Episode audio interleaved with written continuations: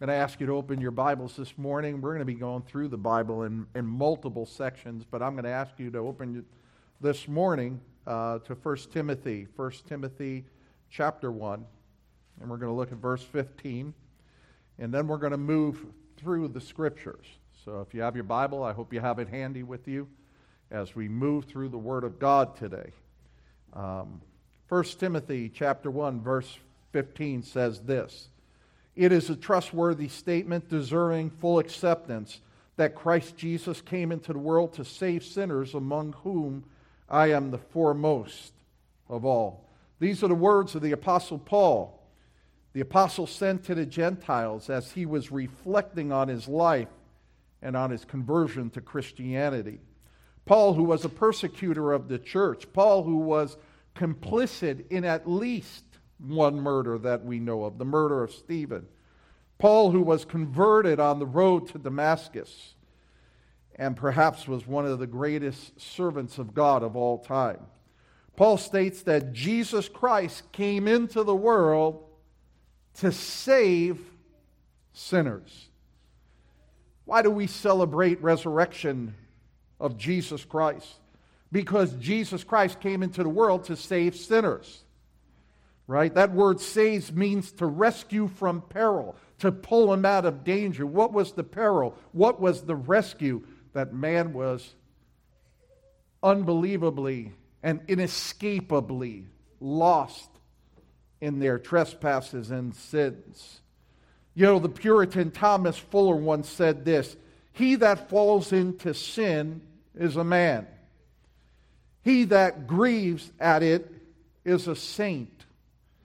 He that boasts of it is a devil. English pastor William Marsh agreed um, almost two centuries later, and he added this. He said, The only one thing more, he said, he who forgives sin is God. Only God can forgive sins. And I want you to note that Jesus Christ came into the world not because he was a good person, not because he was going to do some social experiment, not because he was, you know, he was concerned with civil rights or anything. Christ Jesus came into the world to save sinners. That's what he came to do. That's why we have a, a resurrection Sunday. And when we hear that term save sinners, there might be a tendency to think that Christ Jesus came into the world to save the worst of the worst of society. We think of thieves and murderers, but that's simply not true. Rather, it is all those whose transgressions, all those whose sins are against God, that Christ Jesus came into the world. And by the way, that would be every person, every person born into sin. So today, followers of Christ, believers, in Christ proclaim as Paul proclaimed. That today, on April 17, 2022, we proclaim again that Christ Jesus came into the world to save sinners, that Christ Jesus is still extending his hand to save sinners, that Christ Jesus is still changing lives.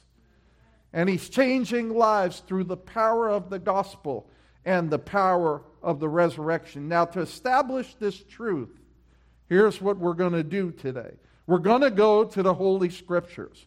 We're going to go to the historical record of Christ's life, the Gospels, and that of the early church to demonstrate clearly from the Scriptures why there is salvation and forgiveness of sin only in Jesus Christ. And I submit to you that if you have never come to Christ, if you have never placed your faith and trust completely and solely in the finished work of Christ on the cross, that after hearing these words, that you too would come to a place of total surrender and faith in Jesus Christ. So, we're going to look at five different points that the scriptures make and the first point we're going to make is that there is a problem and the problem is sin. Turn with me to John chapter 3. John chapter 3. And here Jesus is meeting with the theological chief in Israel, the man named Nicodemus. And in John chapter 3, verse 3, Jesus makes this statement. Jesus answered and said to him, Truly, truly, I say to you, unless one is born again, he cannot see the kingdom of God. Now, to get the appropriate context, right, this is a famous passage of Jesus with the great teacher of Nicodemus. Nicodemus, Jesus referred to as the teacher in Israel. He was the teacher, he was the educator of the Pharisees, right? So to be a Pharisee was uh, not an easy task. You had to study for many years.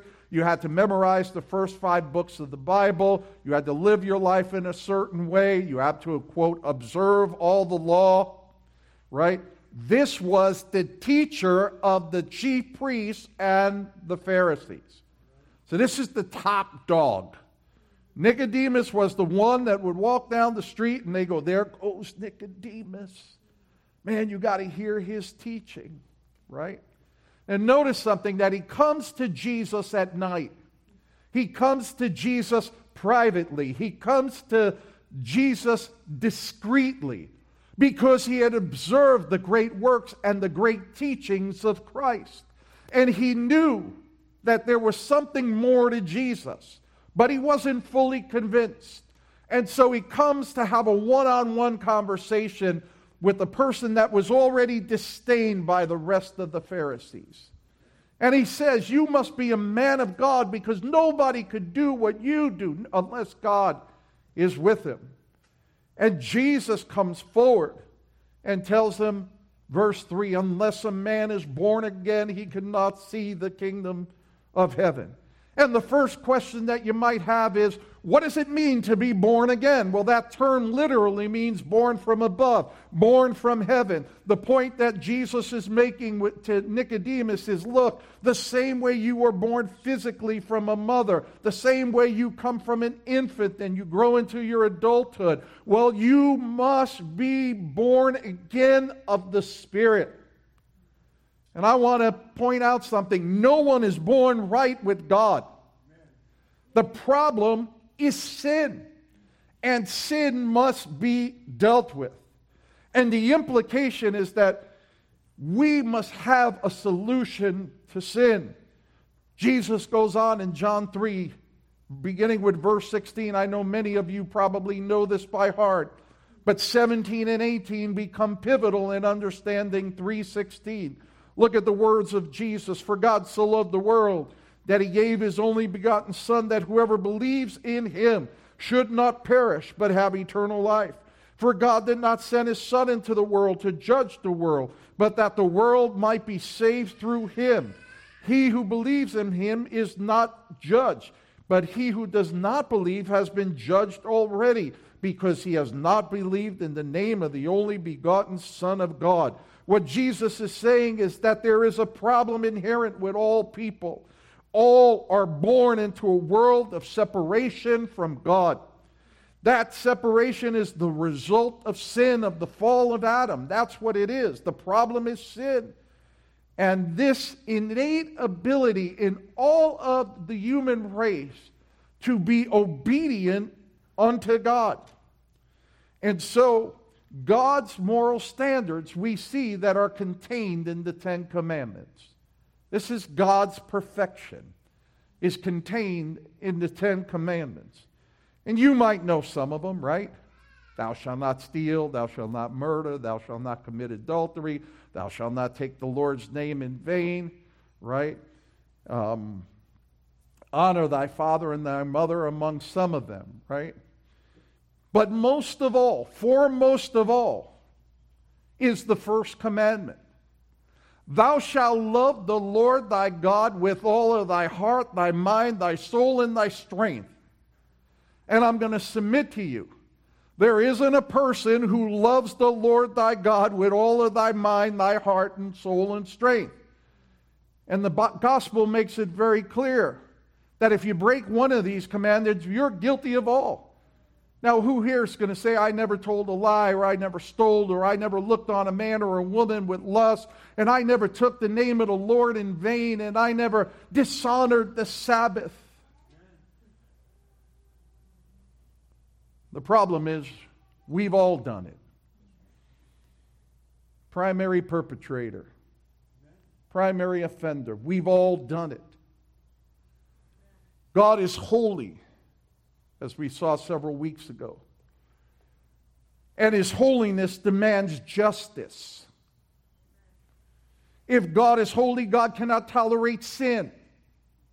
Sin must be dealt with. I often tell people so many times, what would you think if you had to spend a day in court and it was sentencing day and there stood a judge In the first person comes to be sentenced and the prosecutor reads the crimes. This person's guilty. He killed 48 people and burned the house down and stole all their money and did everything else. And the judge was to look at that person and say, Do you have anything to say before I pronounce judgment? And the perpetrator would stand up and say, Well, Your Honor, you know, I've had a lot of time to think about it while I've been in jail. I'm really sorry. And the judge stops for a moment and he thinks, he goes, You know what? Today's your lucky day. I'm going to let you go. And he walks out. And the next person comes up. And the list of crimes are read against them, and they're heinous crimes. And the judge says the same thing to the next person. You have anything to say before I pronounce sentencing? Well, having seen the other guy, he figures he's going to give it a shot. And he says, Your Honor, you know, I've had a lot of time to think about it in jail, and, you know, I'm really sorry. And if you give me a chance, I won't do it again. And the judge looks at him and says, Well, you know what? I'm going to dismiss your charges. Go ahead, go free. And you watch this time after time again people convicted, people that are, are, are convicted of terrible crimes, terrible crimes. And one by one, the judge arbitrarily dismisses. What would you think of that judge? You would say he's a wicked judge. He does not enforce the law. God is not a wicked judge. God's holiness demands justice. God's holiness demands that sin be dealt with. Herein lies the problem. Human beings simply do not observe all of the law of God. And I know we have a lot of excuses as to why we lie, steal, cheat, look on people, uh, look on people in adulterous fashion. But this only demonstrates the problem of sin and our need for a solution a solution to sin. Because all people are striving against God. The biblical term used for that is enmity. It means we're warring against God, we're striving against God. And you say, Well, how do I strive against God? You strive against God because your sin nature refuses to submit to the law and to the will of God. This is the necessity for being born again. Notice that Jesus said in John 3 17, he said he brought his son into the world that uh, not to perish, um, not to judge the world, but that the world might be saved through him. Now notice 318. He who believes in him is not judged. But notice this. But he who does not believe in him is judged already. He doesn't believe in Christ. He is already sitting under the judgment of God because of his natural depravity against God. So, the second point I want to make to you is that God provided a solution to sin. And as the solution to sin, God gave his son and God made his son Jesus become a substitute for the entire human race. Jesus would live a sinless life and willingly, listen, willingly and intentionally proceed to the cross of Calvary to become a sacrifice for all who believe in him. Christ would become the penalty of sin. That's what would happen. Christ would become the penalty of sin. Simply put, the punishment that we should have received for our violations and our striving against God was placed upon Christ. And Christ bore that part, uh, uh, bore that penalty. We, we talked about that Friday night in our Good Friday service. How, how Christ, the wrath of God was poured out upon Christ. How Christ drank the cup of God's wrath and he didn't sip it, he drank every single drop. The Apostle Paul writes of this in his famous epistle to the Romans. You could turn there, Romans chapter 3 beginning with verse 23. The Apostle Paul writes this. Notice his words For all have sinned and fallen short of the glory of God, being justified as a gift by his grace through the redemption which is in Christ Jesus, whom God displayed publicly as a propitiation in his blood through faith this was to demonstrate his righteousness because in the forbearance of God he passed over sins previously committed. For the demonstration, I say, of his righteousness at the present time, that he might be the just and justifier of the one who has faith in Christ Jesus. Instead of God being like that wicked judge who dismisses all transgressions, who does not deal with justice against them, God gave his son to be a sacrifice, and the justice of God fell upon his son. I want you to get that in your mind. The justice of God fell upon his son. Your lies, your sins, my lies, my sins, my blasphemies, my immoralities, my adulteries, my murder, my anger, all of those sins fell upon Christ. The shame of hanging on the cross was my shame. And it was your shame of all your sins. God provided a solution to the problem of sin, and the solution was his only begotten Son. Listen to the words of Paul here again, and I just want to point out a few things in verse 25 here of Romans 3. God displayed him publicly. Publicly. Christ hung on the cross publicly for the whole world to see. Beaten, bloody, and naked, he hung. Why? Because God made him a propitiation. Big theological word. What does that mean? It means that Christ satisfied the justice of God. God was able to judge our sins through Christ. He was able to judge our sins through Christ. Christ became that propitiation. He satisfied God's wrath, and that enables God now to extend his grace and mercy to anyone who calls upon him to be saved. God doesn't save a person because, oh boy, you know, I really like that Al or I really like that guy. God saves because atonement has been made through Jesus Christ. His justice now is satisfied. So, God, look at what Paul says at the end of that verse.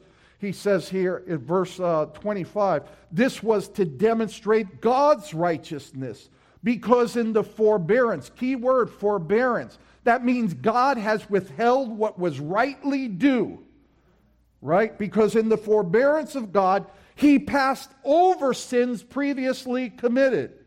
Get this. For the demonstration, I say, of God's right, His righteousness, and notice what the end says that he might be the just, and that means the just God. But God can now justify the one who has faith in Christ Jesus. No more glorious truth is there. He becomes the justifier. He comes the one who cries out to Christ for mercy and says, God, you don't know my sins. You don't know all the things that I've done. God said, I can justify you because those sins have been paid by my Son, Jesus Christ.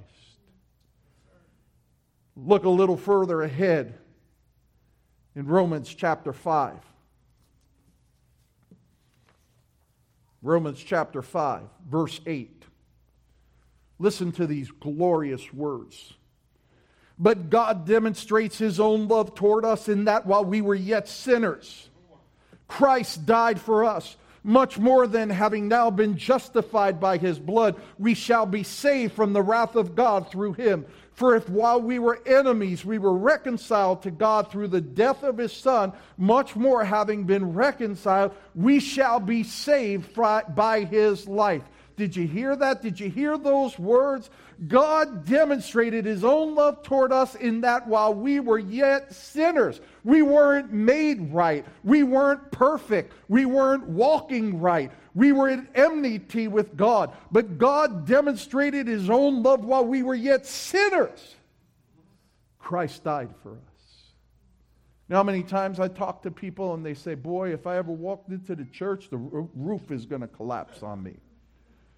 And the number one excuse they give you for not going to church is this well, I gotta, I gotta get myself right before I go to church. No, you need to come as you are. You need to fall on your face and cry out and say, God, have mercy for me, a sinner. This is what this is precisely what happened in Nicodemus's life and what happened in the apostle Paul's life. Praise God, it happened in my life. And I know it's happened in some of your lives. As a matter of fact, this is the salvation that Christ offers. Now, I want to point something out to you, and this is the third point. The third point is Christ dying on the cross was not an act of cruelty, but it was an act of God's love. Christ's death on the cross at Calvary was an immense act of God's love. Christ is going to the cross, enduring the pain and suffering of the cross. And Christ's act of dying is for those who would believe in him. It was an act of God's love, as we just read in the Gospel of Romans. And it's the same love that Jesus spoke about in John 3:16, that God so loved the world that he gave his only son. And herein lies the amazing truth of the love of God. God did it so no one would perish. I want you to hear that again. God did it. He gave Christ so that no one should perish. No one should die in their sinful estate. No one should face the wrath and the justice of God. In God's immense, unmerited favor, love, and grace, God calls men and women to himself through the finished work of Christ on the cross. You know, that statement alone, you would think should cause everyone to fall on their face and repent and come to Christ. And here's a warning many people don't come to Christ because of pride. Many people don't come to Christ because they say, I don't need a Savior. Many people will not bow the knee because, in bowing the knee to Christ and coming and surrendering totally to them, to Christ, they feel the compulsion that they could do it themselves or they're better. Don't buy into that lie of the devil. Don't buy into it. God, Jesus Christ, hung publicly upon the cross, naked, bloodied, beaten. The whole world saw it. And it wasn't like everybody was yelling, Praise God, hallelujah. We know that the disciples were hiding for fear of the Jews. We know that most of the people at the base of the cross were hurling abuse at him and spitting on him and taunting him until his last breath. But let me tell you something there is no more amazing love than that love of God that gave his son to become a substitute for sin. This was the message of the early Christians. This was the message of the early church. And this is the message of the true church today. Look at Acts chapter 3, verse 19. Here's Peter preaching. Acts 3:19. He says, "Repent therefore and return that your sins might be wiped away." How many want sins wiped away? I want sins wiped away. I'm not ashamed to say it. Wipe them all away, Lord. Clean the slate white as snow. The prophet Isaiah calling out to a rebellious people in Judah in Isaiah 118, speaking for God, says, Thus saith the Lord, Come, let us reason together. Though your sins be as scarlet, they shall be white as snow. Come, though your sins be red as crimson, they shall be white as wool. Peter here tells the people, Repent therefore, return that your sins might be wiped away, in order that times of refreshing may come from the presence of the Lord. Go over to Acts chapter 4. Look at verse 12 and neither is there salvation in no one else. For there is no other name under heaven that has been given among men by which we must be saved. Delivered from peril, delivered from the wrath of God, delivered from the impending peril. Yes, the cross of Calvary was an act of God's love. And the fourth point, and this is the critical point now there is a necessity for belief. There is a necessity for belief. Belief in Christ is the catalyst for forgiveness of sins. Now, the term believe in the Greek is not what it means in the English. In English, we think of believe as mentally agreeing with something. Right? So if you're a Republican, you, you say, I believe in the principles of the Republican Party. Whatever it is that you may, I believe that the Boston Red Sox are inherently evil. I believe in the Yankees. But in English, when we use that term to believe, that's what we're referring to. We agree with something. But in the Greek language, the term belief has a broader connotation, it has a broader definition or meaning. Belief in the Greek means to entrust yourself to something. What that means is you're going to default upon something. That is your basis for trust. A good example of that may be jumping out of an airplane, right? When you board the airplane and the, let's say they give everybody a parachute, right? You, you know, you, you have that parachute underneath your seat. And as the plane begins to crash, now you, when you get the parachute, you might say, oh, thank goodness there's a parachute in the event anything happens. How do you know? Because you've seen people parachute and you've seen them land and everything is okay. So you believe that a parachute can save your life in the event of an emergency. But now the pilot gets on and he says, I got good news and bad news. He said, The bad news is the plane is going down, we're going to crash. The good news is all of you have a parachute underneath your seat Strap it on your shoulders and please head to the exits. And there the door is open. And you're at 15,000 feet or 20,000 feet, and they go, Come on, let's go. And you're in the doorway and you're looking down. And you go, I don't know if I could do this, man. I, I don't know if I could do this. And they're hurrying you. Hurry up! Hurry up! And you know in that moment, if you're going to survive, you know in that moment, you got to jump. What gives you the courage to jump is that you are going to entrust your entire life to that when you jump and pull that ripcord, that parachute will inflate and you will float safely to earth. See, you believed in the parachute before you needed it. But when you needed it, in that moment, you put all your faith and all your trust in that device. That's the belief that the scriptures talk about. Believe in Him.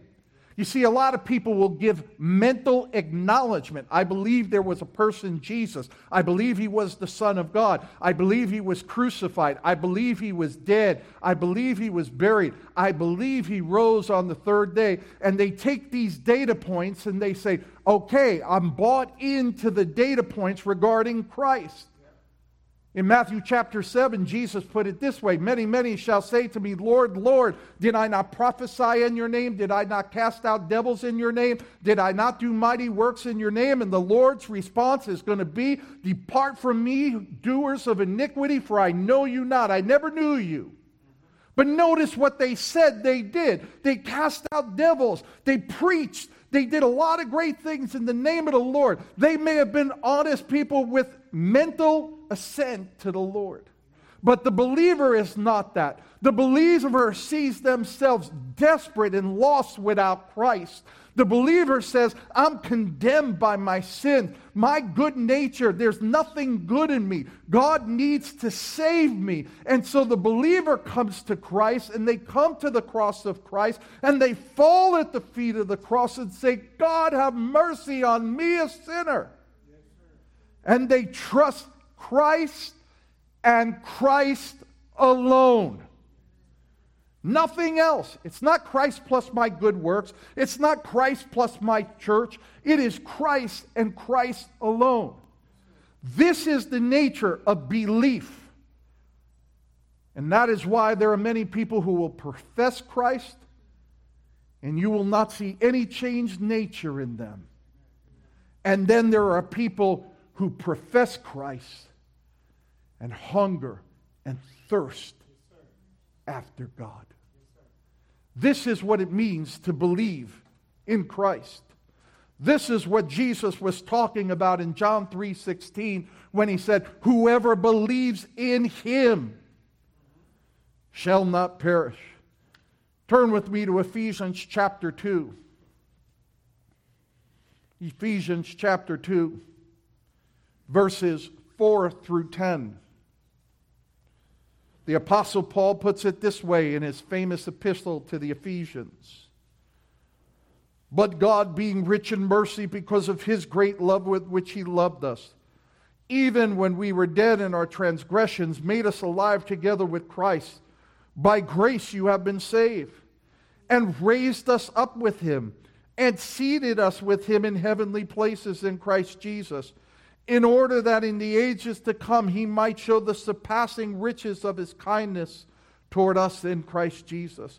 For by grace you have been saved through faith, and that's not of yourselves. It is the gift of God, not a result of works that no one should boast. For we are his workmanship created in Christ Jesus for good works, which God prepared beforehand that we should walk in them. I want to call your attention to that point, not of yourselves. That's not our salvation is not our work. Salvation isn't something we do. When we cry out, Have mercy on me, Lord, a sinner, God save me, you know what we do? we jump out of that proverbial airplane and God inflates the parachute and God saves. So many religions, just about every religion in the world makes this claim. This is what you must do to please God. Only historic, biblical Christianity says there's nothing you can do. This is what God did through Christ to be saved. Which brings us to the fifth point and why we're here today the necessity of the resurrection. So we've established that Christ had to die to save sinners, that God is rich in mercy by offering his son Jesus Christ to become a sacrifice for the sins for all who have faith and believe in Jesus Christ. And that the cross of Calvary was the place of that sacrifice. But there's one thing missing. There's one thing missing. How does Christ's death deliver us from the ultimate penalty of sin, which is death? And the answer for this is the resurrection of Jesus Christ from the dead. The Holy Scriptures tell us that Jesus Christ, after laying in the tomb and rising on the third day, by the way, I want you to know this is a historical fact. Don't, don't let all the whitewashers tell you a lie. This isn't mythological. This is a historical fact that Christ died, was buried, and he rose on the third day after laying in the tomb. And Scripture tells us that Jesus physically rose from the dead. Not as a spirit, not as a phantom, not as some kind of mass hallucination. Jesus Christ physically rose from the dead. And the resurrection of Jesus Christ from the dead is the sign given from God the Father that he has accepted the sacrifice of his Son. That Christ is more than sufficient to offer forgiveness of sin, a new life, and eternal life to all who come to him in faith in Christ Jesus. Listen to the words of the scriptures. Acts 2 32 to 34. Peter on Pentecost speaking. This Jesus, God raised up again to which we are all witnesses. Therefore, having been exalted to the right hand of God and having received from the Father the promise of the Holy Spirit, he has poured forth this which you both see and hear. Peter cries out, the resurrection of Jesus Christ. Look at Paul in 1 Corinthians 15, verses 3 to 8. For I delivered to you as of first importance what I also received that Christ died for our sins according to the Scriptures, and that he was buried, and that he was raised on the third day according to the Scriptures, and that he appeared to Cephas, then the twelve, and after that he appeared to more than 500 brethren at one time, most of whom until, uh, remain until now. But some have fallen asleep. Then he appeared to James, then all the apostles, and last of all, as it were untimely born, he appeared to me. Listen as he goes further in 1 Corinthians 15, verses 20 and 21. But now Christ has been raised from the dead, the firstfruits of those who are asleep. For since by a man came death, by a man also came the resurrection of the dead. For as in Adam all die, so also in Christ all shall be made alive. The resurrection of Jesus Christ is the power that enables ordinary sinful people to live vibrant, holy, victorious lives. It is the resurrection of Jesus Christ that provides hope to the hopeless, strength to the weary, fullness of joy to the depressed, and confidence in death. Because of the resurrection of Jesus, sin and its power are defeated, and one could walk in newness of life. Because of the resurrection of Jesus Christ, all who come to Jesus in faith and repentance, those who turn from themselves and come to Jesus Christ seeking mercy, will find mercy, grace, and eternal life with God. Because of the resurrection of Jesus Christ, the believer's life does not end when our hearts stop beating, praise God, but rather we rise. We rise to be with Christ. We rise to be in the presence of God, and that for eternity. Listen to the word of God. The Apostle Peter in 1 Peter 1, verses 3 to 5. Listen how Peter calls it. Blessed be the God and Father of our Lord Jesus Christ, who according to his great mercy has caused us to be born again to a living hope through the resurrection of Jesus Christ from the dead, to obtain an inheritance which is imperishable, undefiled, will not fade away, reserved in heaven for you who are protected by the power of God through faith for a salvation to be ready to revealed in the last time. And Peter is telling a church that is being persecuted, that your hope has never vanished. Note what Peter says that the believer is born again.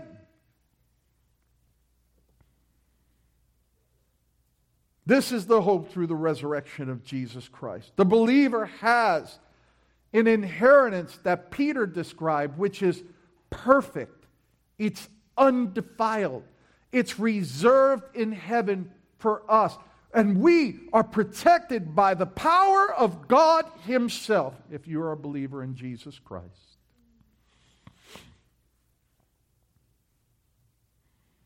So, what do we see? What's the big deal?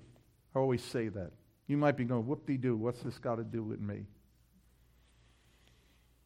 We saw, number one, that there was a problem with sin. Number two, we saw that God made a solution to sin, offering his only son as a sacrifice. Number three, we saw that it took a great act of love of God to make that. Number four, we absolutely saw the necessity of belief. And if you leave here with nothing else, leave here knowing that belief is not mentally ex- uh, accepting certain points about Christ, but it is total and complete surrender to Jesus Christ as Lord and Savior. And lastly, we saw the necessity of the resurrection of Jesus Christ to become that enabling power to live vibrant, victorious Christian lives. So, why do we on this Sunday celebrate the resurrection of Jesus Christ? It's simply that there is new life, there is forgiveness of sin. That because of the resurrection of Jesus Christ, God extends his hand and he calls out to all people, Come to me. Come to me, be saved. You don't have to turn there, but Acts 2:21 says this, quoting the prophet Joel, and it shall be that everyone who calls on the name of the Lord shall be saved. Have you called on the name of the Lord? Have you cried out to God, Have mercy on me, a sinner? Are you confident that if you were to die today, tonight, are you absolutely confident that when your eyes close on this earth, they would open in the presence of God? Or are you not sure? or you think so, or you, you, you, you kind of 70 30 split. I think I'm leaning more to it or yes uh, than no. Then I beg you, by the Word of God, by the sacrifice of Christ on the cross, by every fiber of my being, that you would cry out to God and say, God, save me, a sinner. Listen, I want to be crystal clear. It doesn't matter if you were baptized, It doesn't matter if you were raised in a Christian home. It doesn't matter whether your father was a pastor or whether he was a pope. It doesn't matter what church you belong to. It doesn't matter what you used to do that are not doing today. None of that matters. The only thing that matters is that you are saved.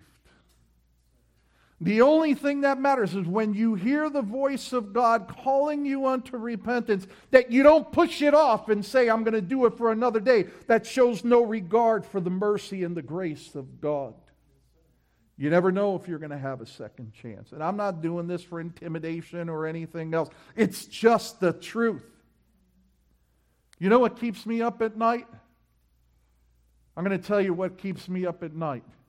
You know what's a horrible thing about the ministry? The horror of the ministry is how many people have I presented the gospel to and heard the word of God over and over and over and over again and are not saved and will not be in heaven and will receive the justice of God with all the knowledge and light that they had on this world. Do not spurn God's gift of salvation. Unlike any other man in history, Christ gave up his life. He was buried, he rose from the dead, his sacrifice accepted by God the Father. And listen, here's the best part He stands willing to forgive your sins today. Today. All you have to do is repent. What's that mean? Turn from your sins, turn to Christ and trust Christ alone, nothing else for your salvation. The Apostle Paul stated it this way in Acts 17 30 through 31. Therefore, having overlooked the times of ignorance, God is now declaring to men that all everywhere should repent because he has fixed the day in which he will judge the world in righteousness through a man whom he has appointed, having furnished proof to all men by raising him from the dead. God will indeed judge the world. My church knows this. This world is, is rapidly heading toward a climax. Rapidly. The foundations are crumbling. We're seeing it happen every single day. I'll throw this one in for free. Yesterday, in an op ed in the New York Times, the writer of the op ed said, How about for this Easter, we do away with God? This is in the New York Times. You know, if this was written in 1950, the outrage that would have caused in this country and he went on to say that God is responsible for murders and wars and, and crimes against humanity, that if he were here today, he would be brought before the world court in The Hague. There's justice for you. The New York Times calls for let's get rid of God. You could check it out yourself. I didn't make this stuff up. Here's a word for the New York Times ain't going to happen. They have been trying to do away with God since the garden. It ain't going to happen. And if the person who wrote that article does not repent and turn to Christ for forgiveness of sins, that person will stand before the living God on Judgment Day. And it ain't going to be pretty. Listen, only those who put their complete faith and trust in Jesus Christ and believe will be saved. And so I implore you, I beg you on this Resurrection Sunday, if that's you, come to Christ right where you are. Cry out to God and say, God, have mercy. Have mercy on me, a sinner. Look, when I got saved, I cried out all alone. I didn't go through a four step process. I didn't have somebody, come on, walk the aisle, come on, come on. I, I didn't do it. I was alone in my car. I said, God, is there mercy? Could you save me after everything I've done? God, save me. To this day, I don't think I ever cried harder in my life than the day I cried out to God and asked Him to save me. After years of believing I was saved, after years that I had been baptized, raised in the church, grandson and son of a pastor, sang in the choir. Listen, preached. You hear me? As an unbeliever, preached. All of that failed me. All of it. Until I came to the place that I saw myself as a sinner before a holy and just God. And I'm going to tell you something. God changed my life. He changed my life. I wanted nothing to do with him. And look at where I am preaching the gospel and sharing the gospel of Jesus Christ. And God will do the same for you. Let's bow our heads in a word of prayer.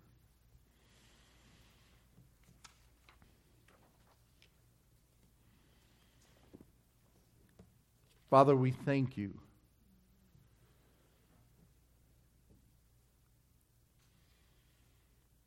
The truthfulness of the gospel never gets old. We thank you for Jesus. We thank you, Lord, that after 2,000 years of multiple governments, multiple kingdoms, multiple organizations trying to say that you are dead, Father, you are as vibrant and alive as you ever have been because man can't kill you. And Father, we thank you for the Word of God, which instructs us in truth. And we pray, Lord God, today, today, that if there are any here that the Spirit of God is drawing them, Lord. If there are any here who have a conviction of sin, if there are any here, Lord, that you're revealing to them you've not lived right, you haven't trusted in Christ. That, Lord, right now at this moment, oh God, right now at this moment, Lord, in the silence of their heart between you and them, that they would cry out to you and say, God, save me. Please, God, save me. Is there hope for me? And that, Father, Lord, your word tells us that he who comes to me, I will in no wise cast out. Father, I pray that at this moment, Father, that you would extend your hand